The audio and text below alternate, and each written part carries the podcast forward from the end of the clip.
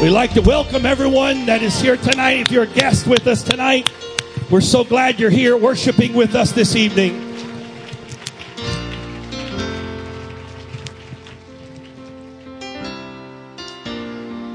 I'm going to be a little selfish tonight, and I want to say a special welcome to a good friend of mine, Chuck Mulligan, and his wife, Kathy. Chuck, glad to be here tonight. Amen. And if you're watching us tonight on theantioch.com, if you're watching us live or archive, we welcome you tonight to our broadcast. We pray that you're blessed by what you see, hear, and feel. Amen.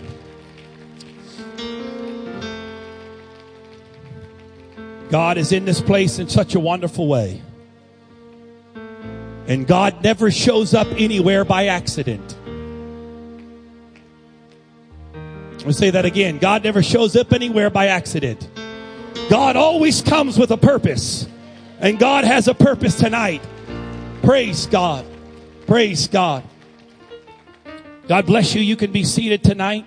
I'm going to be a little unconventional. For those of you that are here most of the time, I'm going to be a little in, uh, unconventional this evening. Those of you that were with heard me several Sundays ago, you'll hear some of this again t- tonight. But I don't apologize for repeating myself. I'm just here to obey what God has for me. But over the last few months, especially, I have been challenged once again and take by taking a fresh look at the Gospel of John. In your Bible tonight, if you have a Bible, maybe you didn't bring it with you, but maybe you own one at home. Maybe you have a, a Bible on your phone like most do nowadays. Very rarely do people carry a traditional Bible with them as much nowadays because we have it available on our phone. But if you open up your Bible and you go to the first few pages and it has the lists of the books of the Bible, or maybe you open up your app tonight and you open up your Bible app and you look at the list of the books of the Bible, you'll notice that there's four books that we call the Gospels. They're Matthew, they're Mark, and they're Luke, and they're John. These are called the Gospels because they mainly deal with the life, death, and resurrection of Jesus Christ. But the only thing that I challenge with you with tonight, the one thing I challenge you with tonight is the fact that even though these books are in the middle of your Bible tonight, that wasn't the order in which they were written. In fact, Matthew, Mark, and Luke were written some 30 plus years after the resurrection of Jesus. It wasn't as if Matthew and Mark were standing there as Jesus ascended into heaven and turned around in the crowd that day and said, Hey, get your copy here. Get your copy of my book. Get your copy. It wasn't like that. In fact, it took some 30 years before they got their gospel written. But the gospel of John is unique because some scholars say that the Gospel of John was actually the last book written in the Bible. And the Gospel of John was written some 70 plus years after the resurrection of Jesus Christ. 70 years. And so tonight I want you to go with me and think about this. Here is John. John who knew Jesus, who walked with Jesus, the Bible says that John even laid his head on the chest of Jesus. He sits down to write his gospel. He's not writing a gospel of something that happened last week, last month, last year. He's writing a gospel of stuff that has happened 70 years ago. At the time that John wrote this gospel, there were somewhere of 10 million believers in the world. They weren't many denominations. There was just believers. They weren't divided by denominations. They were simply believers in Jesus. And by that time, there had been upwards of 10 million when John sat down to write his gospel. And Matthew, when he wrote his gospel, he traced the lineage of Jesus back to Abraham. Mark, when he wrote his gospel, Luke, when he wrote his gospel, the gospel of Luke, he goes all the way back to the Adam. But when John wrote his gospel, he started with this in the beginning. Let's go back before all this started. In the beginning was the Word, and the Word was with God, and the Word was God. And a little later he said, and the Word became flesh and dwelt among us.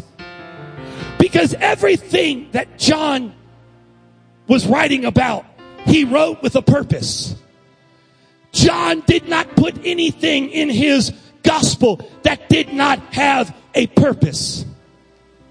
Everything that John spoke about had a purpose. It was in John 1 that he talks about the beginning, where God came from. It was John 2 that he talks about Jesus' first miracle at the wedding ceremony where he turned the water into wine. It was John 3 that we find a man by the name of Nicodemus that asked the question, the great question. And Jesus' answer to that question was, except a man be born of water and of spirit. He cannot enter into heaven. John was not writing a book the moment that Jesus said those words. By that time that he wrote those words, the book of Acts had already taken place. He was not writing something that contradicted what was going on, but he was writing something that was confirming what was happening. When he said you must be born of water and a spirit, it was not a contradiction, it was a confirmation. It was in John 3:16 that he said, For God so loved the world that he, be, that he sent his only begotten Son, that whosoever believeth should not perish, but have everlasting life. That wasn't a contradiction, it was a confirmation. But I draw your attention tonight to John chapter 4. As John is sitting there, maybe at a table with a candle, sitting there letting the Holy Spirit rest upon him as what he, God wanted to say through John. This is what he began to write. He said this, verse number three of chapter four. He left Judea and departed again into Galilee and he must needs go through Samaria. Then cometh to a city of Samaria, which is called Sychar, near the parcel of ground that Jacob gave his son Joseph. Now Jacob's well was there, and Jesus, therefore, being wearied with the journey, sat thus at the well. It was about the sixth hour. There cometh a woman of Samaria to draw water, and Jesus saith unto her, Give me to drink. For just a few moments tonight, I want to ask you the question what well are you drinking from? What well are you drinking from? There was something that stuck out in John's memory about this moment. When John sat back and he remembered 70 years ago, there was something 70 years ago about this moment that so impacted John that he remembered this and he made the statement that Jesus looked at his disciples and said, we've got to go to Samaria. Now we read that and we, we, we, we understand that he had an urgency, but if you start to dig in a little bit to the geography of that statement, you understand that when Jesus got up that morning to go to Samaria, he had to climb 2,000 feet in elevation not wearing Air Jordans. He was wearing, he wasn't wearing the latest boots from Under Armour. And he gets up and he looks at his disciples and says, We've got to go through Samaria. And I imagine they did, of course, John wouldn't rat his own self out. I imagine they looked at him and said, Really? Do we have to climb that hill today? Because it was easier, because Jesus was going to Galilee, it was easier to go up the Jordan Valley where it was flat and go up the Jordan River on the flat ground to get to the Sea of Galilee, go around the Sea of Galilee, Galilee, take the little river tribute, uh, the tributary to where he was going. But Jesus said, I've got to go through Samaria. Get your hiking boots on, fellas. And he climbs a 2,000 foot cliff to get to the plateau on which the city of Sychar rested. Because John remembered, he said when he got there, Jesus was tired. Because it wasn't too far before that that Jesus had gone in the wilderness for a fast of 40 days. And so he climbs this cliff and he gets there and he climbs and he gets there and he's tired. What does that tell me about Jesus? There's something about that statement that tells me something about my Jesus. It tells me there's nothing too great and no distance too far that God's not willing to go to reach you tonight. There is no obstacle too high that God cannot get to. There's nothing tonight that you have done. There's no place that you have done. There's no valley too low that you've gotten into that God's not willing to reach in and find where you are at. What was the song that says, ain't no mountain high enough, ain't no valley low enough, ain't no river wide enough to keep me from getting to you? They may have sung that about a man or a woman, but really that's about God because there ain't no mountain high enough, no valley low enough, no river wide enough to keep him from getting to me. No sin too great, no trial too big, no sickness too strong that God's not willing to climb any mountain, go down in any valley to get to you tonight.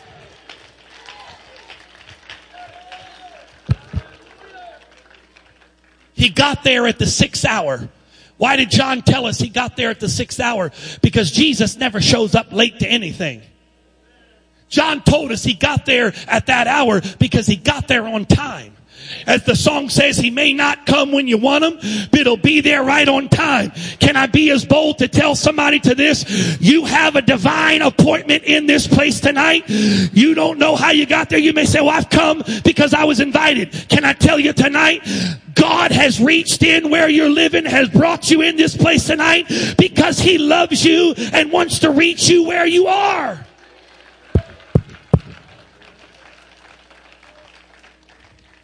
So Jesus shows up at this well. He takes a seat. We know later in the story, we'll get there in a minute. Later in the story, we know what happens, but he sends his disciples away. So he's sitting there alone. And this woman comes. It's at noon. She comes to the well.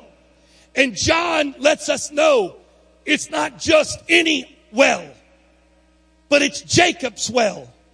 Why is that significant?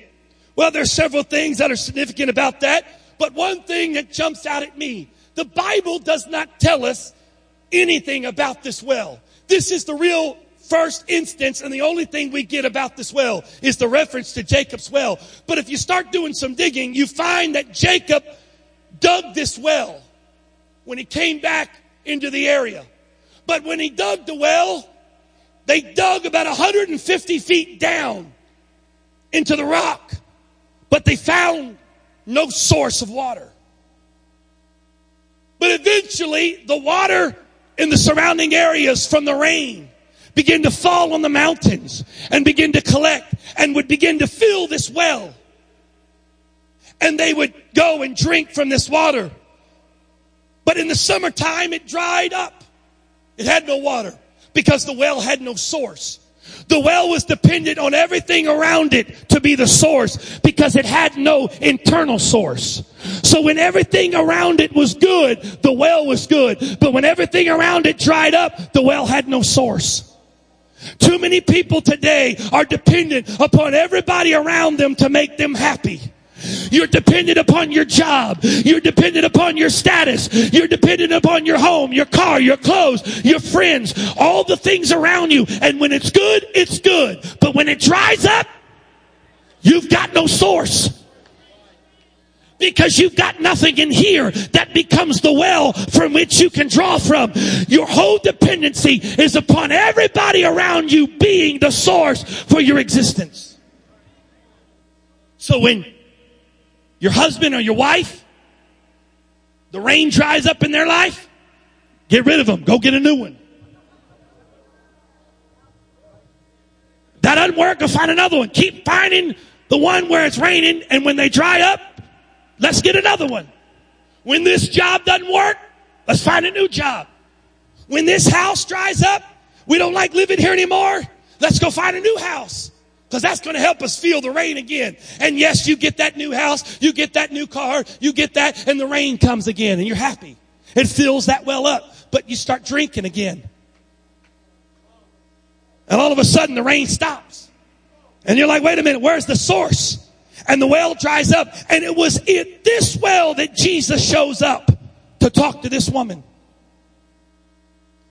The other unique part about this is this well was about a half mile out of town.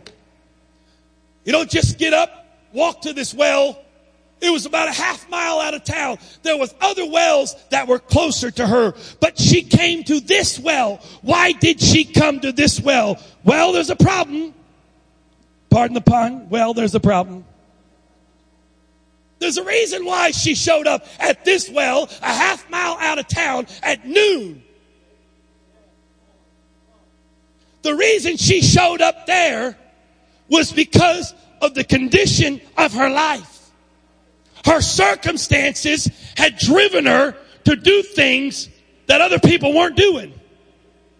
Her circumstances had caused her to change her identity. Because later on we find out that she had been married five times. One, two, three, four, five. Is a one, one, two, three strikes you out. Four, five. I don't know what that means.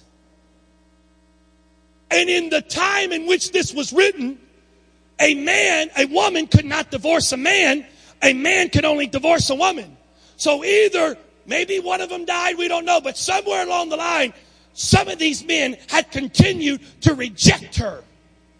And she had become damaged goods to the point where her shame about her life and her rejection was so great that she had to go to the place outside of town where nobody else was around because she couldn't even exist in her own town.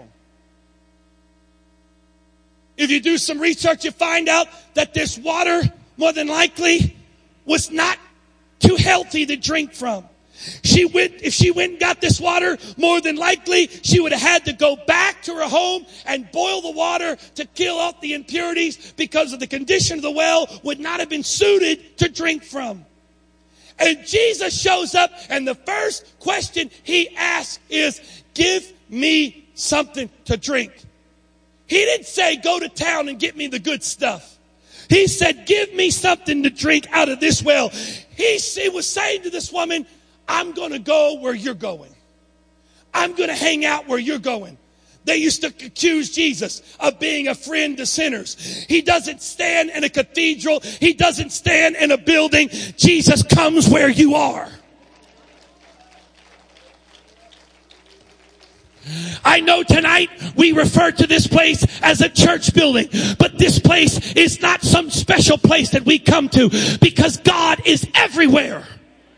The same God that's in this place is the same God in the parking lot, the same God on Ritchie Highway, the same God at Safeway, the same God at the mall, because God is the same everywhere.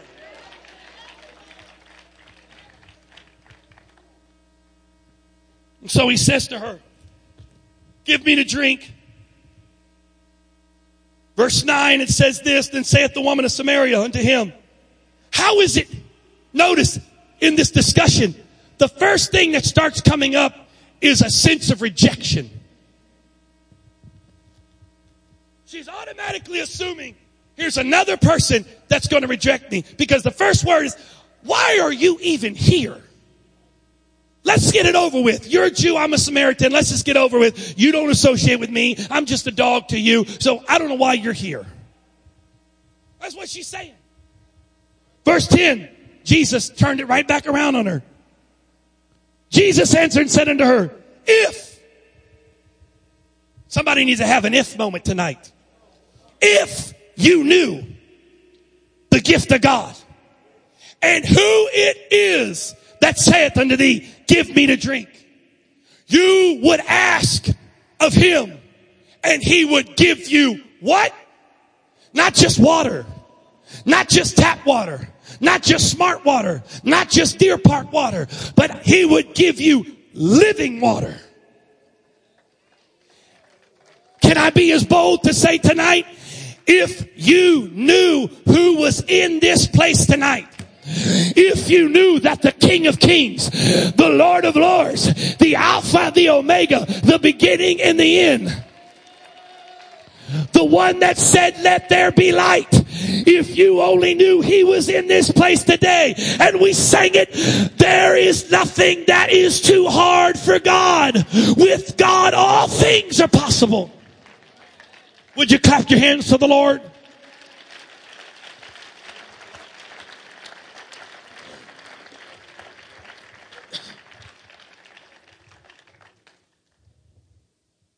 She's taken back by this statement. If you knew. If you knew. I'm not just, I'm not just anybody here tonight. And I don't say this to be, I don't say this to be judgmental, but, but, but we're not just another church tonight. It's not that we're special, but we're not just here to go through emotions of a ceremony tonight. We believe, I believe, let's put it this way, I believe and I know there's a lot of people in here that agree with me. I believe that everybody that comes in contact with God should leave changed.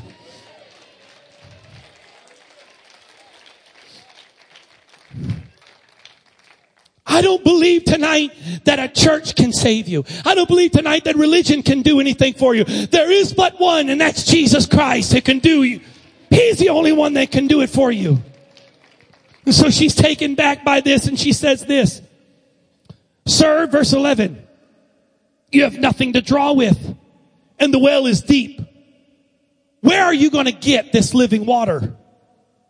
Are you greater than our father Jacob who gave us this well and drank thereof and his children his cattle? And Jesus said this, whoever drinks of this water, whoever drinks of the place that has no source, you're going to continue to get thirsty and you're going to continue to look for more and you're never going to be satisfied. But whoever drinks of the water I give, maybe, might, no, shall, shall never thirst. But the water I give shall be in him a well springing up into everlasting life. Literally the translation in that first part is whoever drinks of this water shall never thirst for this world again. Meaning that the well that God gives me becomes such a source of peace and joy and happiness. No shame, no guilt, no sorrow, no grief, but the joy that's in me. As the song says, this joy I have, the world didn't give it to me, and if the world didn't give it, the world can't take it away.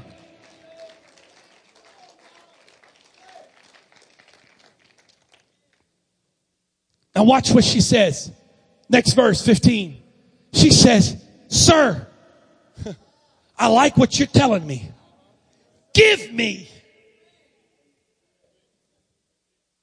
I'm picking up what you're putting down. Give me some of that water. Cause I've been drinking this water and I've been showing up here at noon, but I'm tired of living this life and I don't want to live this life one more day. And you're telling me that I don't have to live this way one more second. I want some of the water that you're offering me.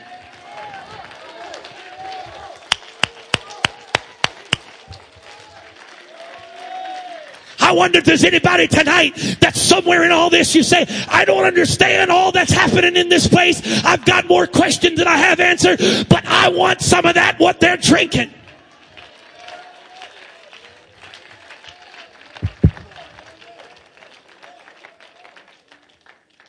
But here's what happens. Jesus gets her. He says, she said, give me some of this water. He goes, okay, go get your husband. And I imagine she probably goes, um, it's been nice knowing you. Thank you. Uh, good, good talk. I appreciate that. Uh, that was nice. Um, um, okay. Uh, you got me. And she turned to him and she goes, um, uh, I don't know how to say this. I don't have a husband. And Jesus went, if he, if he was living today, Jesus would have gone, ding, ding, ding, ding, ding. You're right. You're right. You did good. You have no husband. In fact, you've had five of them. And in fact, you're living with one that's not even your husband. You see, the problem most people have with coming to God is you gotta get real. You gotta get real with yourself. You gotta get real with your past. You gotta get real for your need for Him. There's no room in here tonight for stuck up,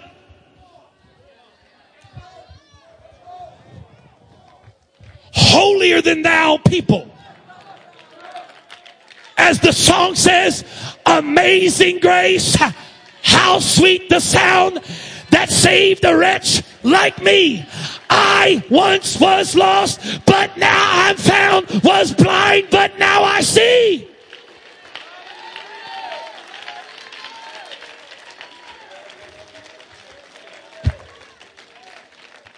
And he challenged her that night. He said, get real with yourself. Are you willing to get real with your life? Are you get willing to get real with your emptiness? Are you willing to get real with your hurt? Are you willing to get real with the needs that you have in your life? And she said, I am. I am. I've got no husband. He said, you're doing good. You're doing good. Good answer. And she looked at him and she said, you're not like everybody else, are you? You're different. In fact, it seems like you actually might be a prophet. And all of a sudden, hunger. You see, when you get honest with yourself about your condition, there's something that arises in you that all of a sudden you get hungry to know God. And all of a sudden she got hungry to know more about this Jesus. And she said, she asked the question. She said, our fathers worship in this mountain, and you so you so say that Jerusalem is the place where we ought to worship. And he said this, woman, believe the hour cometh when thou shalt neither in this mountain nor yet at Jerusalem worship the Father. And he makes this spirit, he makes this statement. But the hour cometh, ye know not the hour cometh that is now when the true worshipers, everybody say true worshipers, shall worship the Father in spirit and in truth. For the Father is looking for some people that worship in spirit and in truth. But watch this. We got a big screen here so you can see it. You ready? When the true worshipers shall worship the Father in, what's that next word? Now, here's a test. You ready? Is that a big S or a little s? Little s. Why is that a big deal, preacher? Thank you for asking. I'm going to answer you. Because in the Bible, a big S, that's God. But a little s, that's me. So most people read this read this verse and say, we shall worship the Father in spirit. That's Him. That's His spirit. And in truth. That's the truth about God. But that's not what He was saying. He said the first place you gotta start, you gotta worship in spirit. What spirit? Your own spirit. And Proverbs says that the spirit of the man is the candle of the soul. What is your spirit? What is that? It's the conscience of your soul. It's your conscience. It's that voice in you of honesty. It's that voice in you that's pricking at you tonight. And God said to that woman that day, if you're gonna worship me, you gotta first start with the honesty about yourself. You gotta start with recognizing your need for me in here before you can see the truth here. You can't see the truth here unless you're first willing to see the truth here. You say, well, that's hard tonight, preacher. No, no, you see, God's not willing to reach past your ability to let Him. God shows up in the garden. The great story of Adam and Eve. God shows up in the garden. You've heard the story before.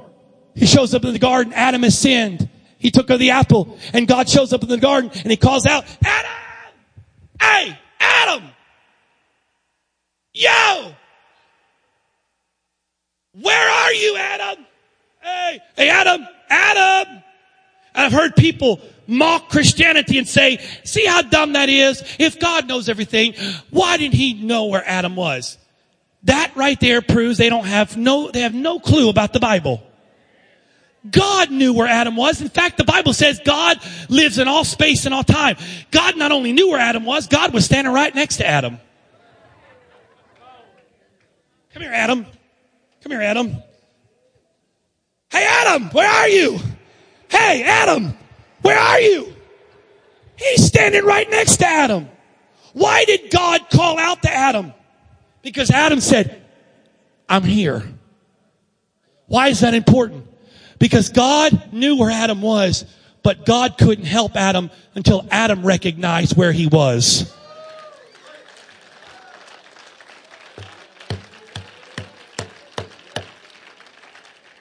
God wanted to help Adam.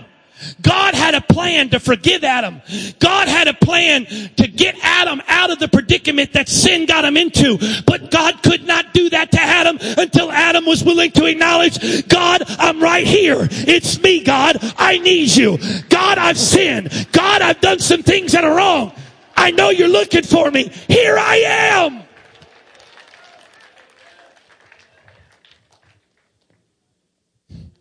I wish sometimes, I've said this before, I wish sometimes that I could somehow twist God's arm into coming down here and just, just, you know, it's like when you have a baby and you're trying to get them to eat, you do everything possible to get them to open up their mouth. Eventually when that doesn't work, you just take the spoon and you go dive in and you just smash it in there and hope they get some.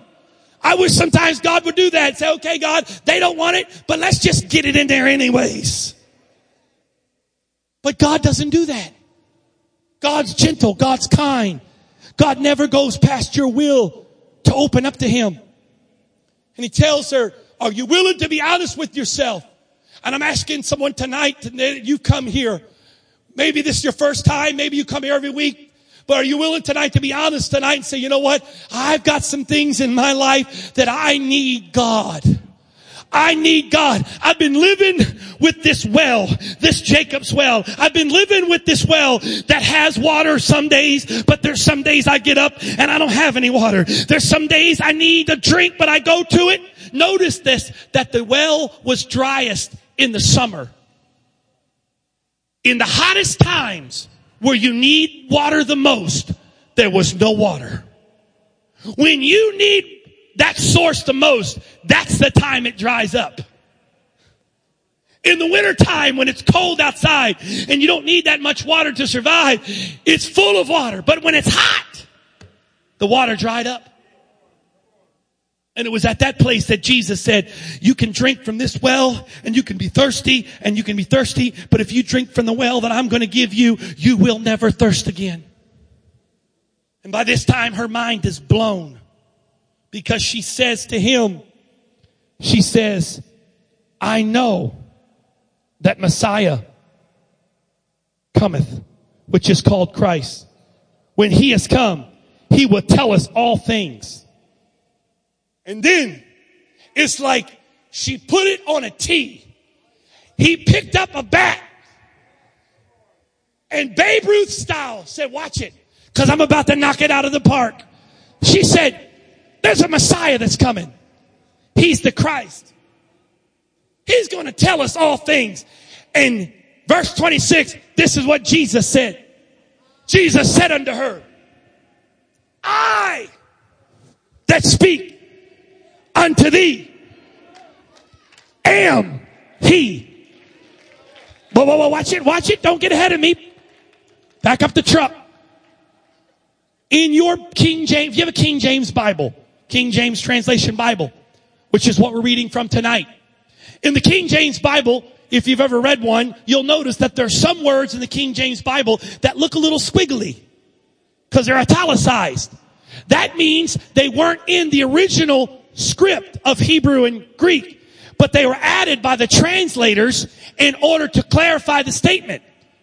So, he looked at her and he said, I that speak unto thee am he. What word in there is squiggly? He. So we're going to cover up the he and we're going to say it again. Jesus said unto her, I that speak unto thee am.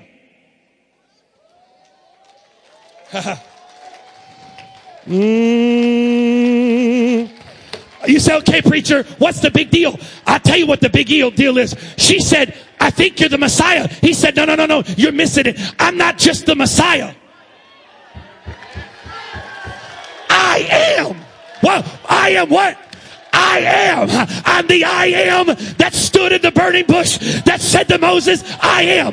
I am the one that said, let there be light. I'm not just the Messiah, but I am. Why is that important tonight? Because if you label him, you define him. But when he is the I am, he's everything you need him to be.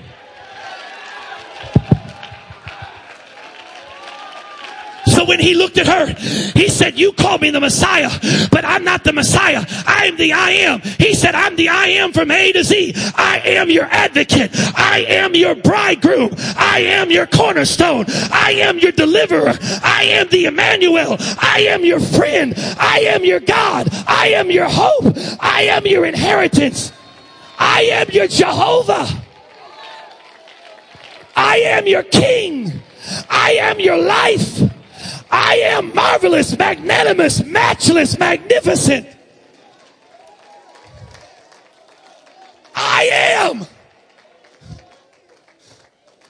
Don't define God tonight. Don't say, I'm looking for a Savior. You've come tonight in the presence of the I am. She said, I think you're despised. Said, no, no, no, no, no. You, you, you're too shallow for me. I am. I am. I am anything and everything you need me to be. You say tonight, I need this. I've got an answer for you. I am. I need that. I've got an answer for you. I am. I need healing. I am. I need deliverance. I am. I need salvation. I am. I need hope. I am. I am. I am. I am.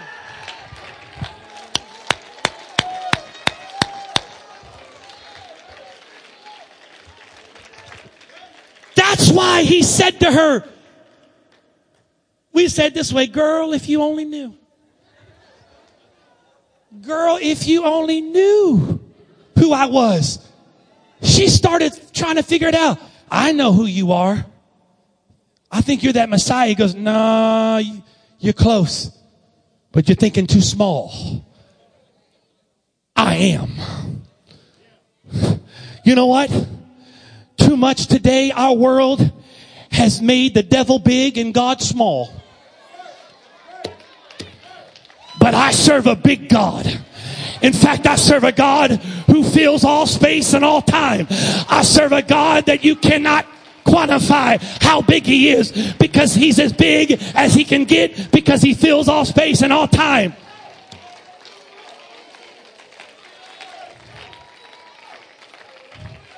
I am. Turn to your neighbor and say, The I am is here.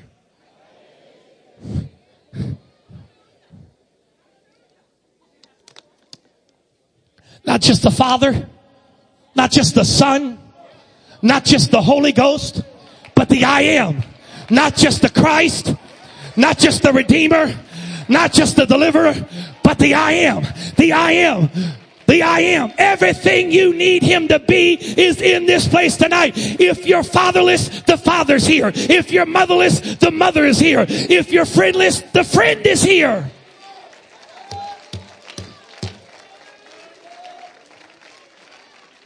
My question tonight is what well are you going to keep drinking from? What well are you going to keep drinking from? Cause you know what?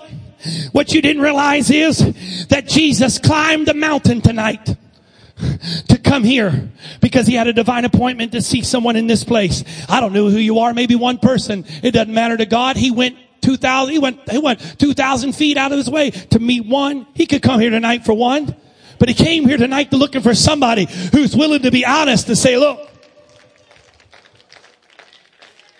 I don't want to live with this well any longer. I don't want to live like this any longer. And you ready? I wasn't going to do it. We got to go. Let's go back. Hold on. Watch what happens. You ready? And upon this, disciples, and upon this came his disciples, meaning they came back and messed everything up. They should have stayed away. And talked to the woman. Yet no man said, What seekest thou, or why talkest? Now watch this. Ready? Here's the verse. Go to that verse 28. You ready? Watch what she does. Then the woman left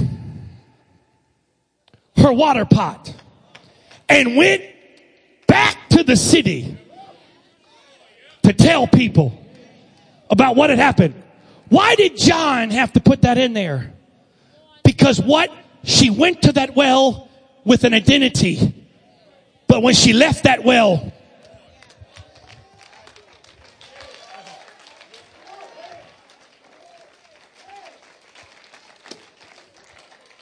She went to the well, a five time divorcee, but she came out of that well a child of God. Because John said she left her water pot at the well. You can leave your sins tonight at the well. You can leave your mistakes at the well. You can leave your sickness at the well. Whatever has defined you when you walked in here, when you leave here tonight, you can leave your water pot with Jesus.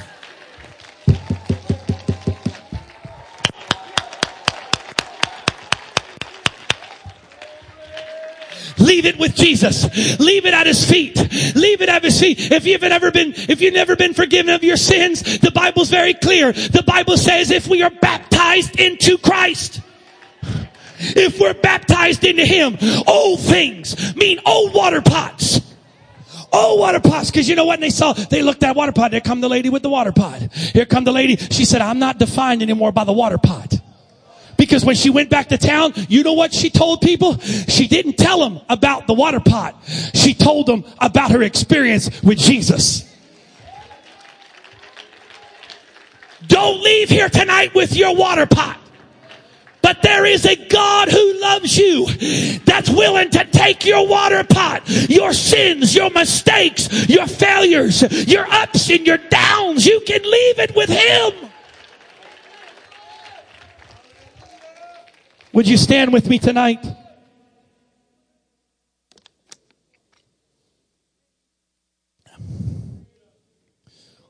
Thank you, Jesus. We could talk all night. Literally. We could talk for hours about what God could do. what God can do. We don't, we don't even scratch the surface. This book is filled with what God can do. The one little section we pulled out of here, the 26 verses or 24 verses that we read from, they're just a small sample of what God can do. The question is, are you like that woman tonight and you say, know what? I want what God has for me. I want what he has for me.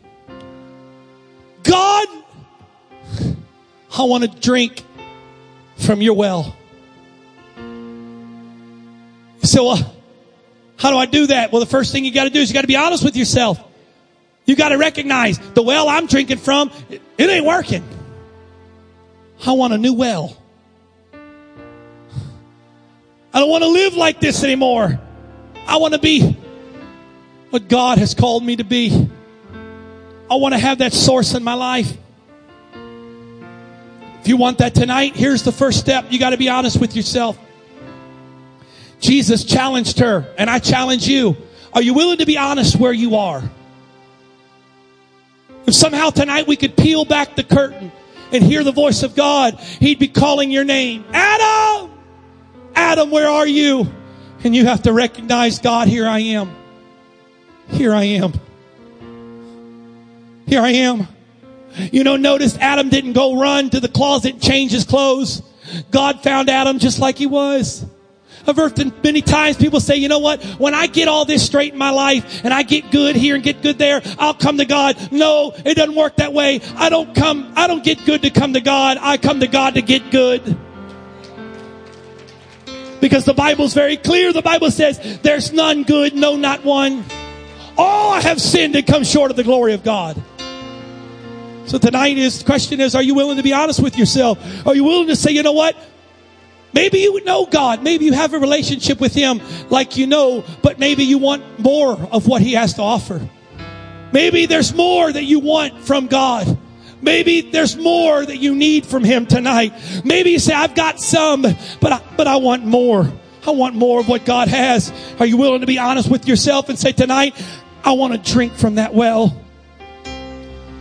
If that's your call tonight, if you said that, here's what the Bible says. The Bible says, if I believe, I speak. I not only think it in my mind, I speak it with my mouth. Proverbs says, as a man thinketh, so shall he be. And the book of James tells me this faith without works is dead. Or we say it this way actions speak louder than words. Forgive me for using this again for those of you that heard it. Brother Stu, would you come here? Let me tell you what I'm talking about. Stu is going to be here. I'm going to walk up to Stu. Here's what I'm going to do. Stu, man, I love you. Wow. But man, wait a minute. I love you. Wow. Don't worry about it. I love you. Wow. Do you think he's going to hear what I'm saying or judge me by what I'm doing? So if you say tonight, God, I need you, but yet you don't open up to him, God can't work past what you're doing, even though you're saying the right words. There's no script to read tonight. We don't give you words and say, read this. No, it comes out of the cry of your own heart. What you need for Him. So if you're here tonight and you say, look, I want more of God more than I have. And I want that tonight. I want what God has for me. If that's your, your, your desire, I'm going to challenge you. Actions are louder than words. Don't just say it. You got to mean it. And you got to act on it. If that's your desire tonight, I'm going to ask you to come down and join me. If you're sitting next to somebody, why don't you ask them to come with you? Well, why do I have to come down front, preacher? Can I do it where I'm sitting? Yeah, you can. But remember, actions speak louder than words. You're not joining the church. It's not about joining a church. You don't have to come here to go to heaven. It's not the only place in the world you can go to heaven from. I'm just asking you, are you willing to be honest with yourself? Are you willing to be honest for your need for Him. Are you willing tonight? Why don't you turn to somebody and ask them, would you, would you go down and pray with me? Turn to somebody and say, Come on, let's go pray together. Hallelujah.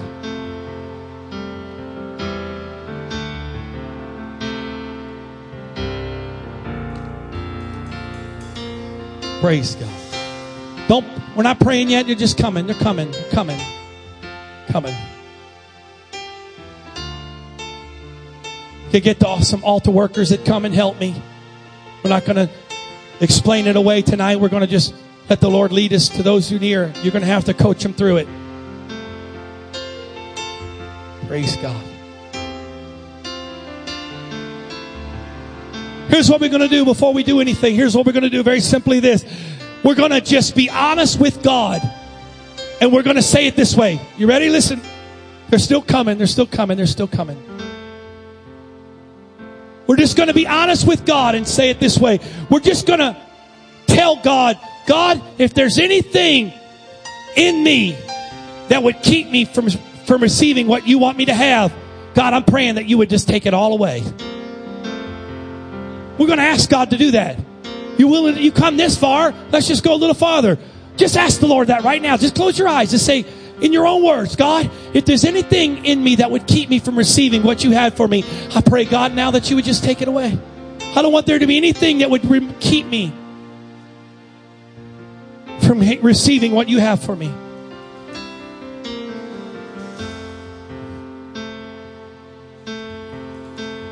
In Jesus' name. And here's all we're going to do. Those of you that are down here, here's what we're going to do. Altar workers, you're standing by. I need some more help for those of you that understand what I'm saying. Here's what we're going to do. The Bible said, and we read it true worshipers, worship in spirit and truth. We're going to worship God. How do I do that? Very simply. I just lift my hands. I close my eyes. Why do I close my eyes? We don't close our eyes to be spooky and mystical. I close my eyes because I don't want to be distracted. Because there's nobody in this room that can help you but Jesus. So might as well not look at me. I can't help you. I'm going to close my eyes and worship Him. And I believe as I worship Him, He said He's looking for the true worshipers. If I worship Him, He's going to come down and He's going to begin to minister and fellowship with me. If you've never received that living water tonight, I believe tonight in just a moment you're going to begin to receive that living water in this place. If you want that right now, would you lift your hands, all of you that are out here? Lift your hands and close your eyes and begin to just worship God out loud. Come on, can you do that? All over this space. Come on, let's do that. All the workers, let's begin to pray for these that are down here.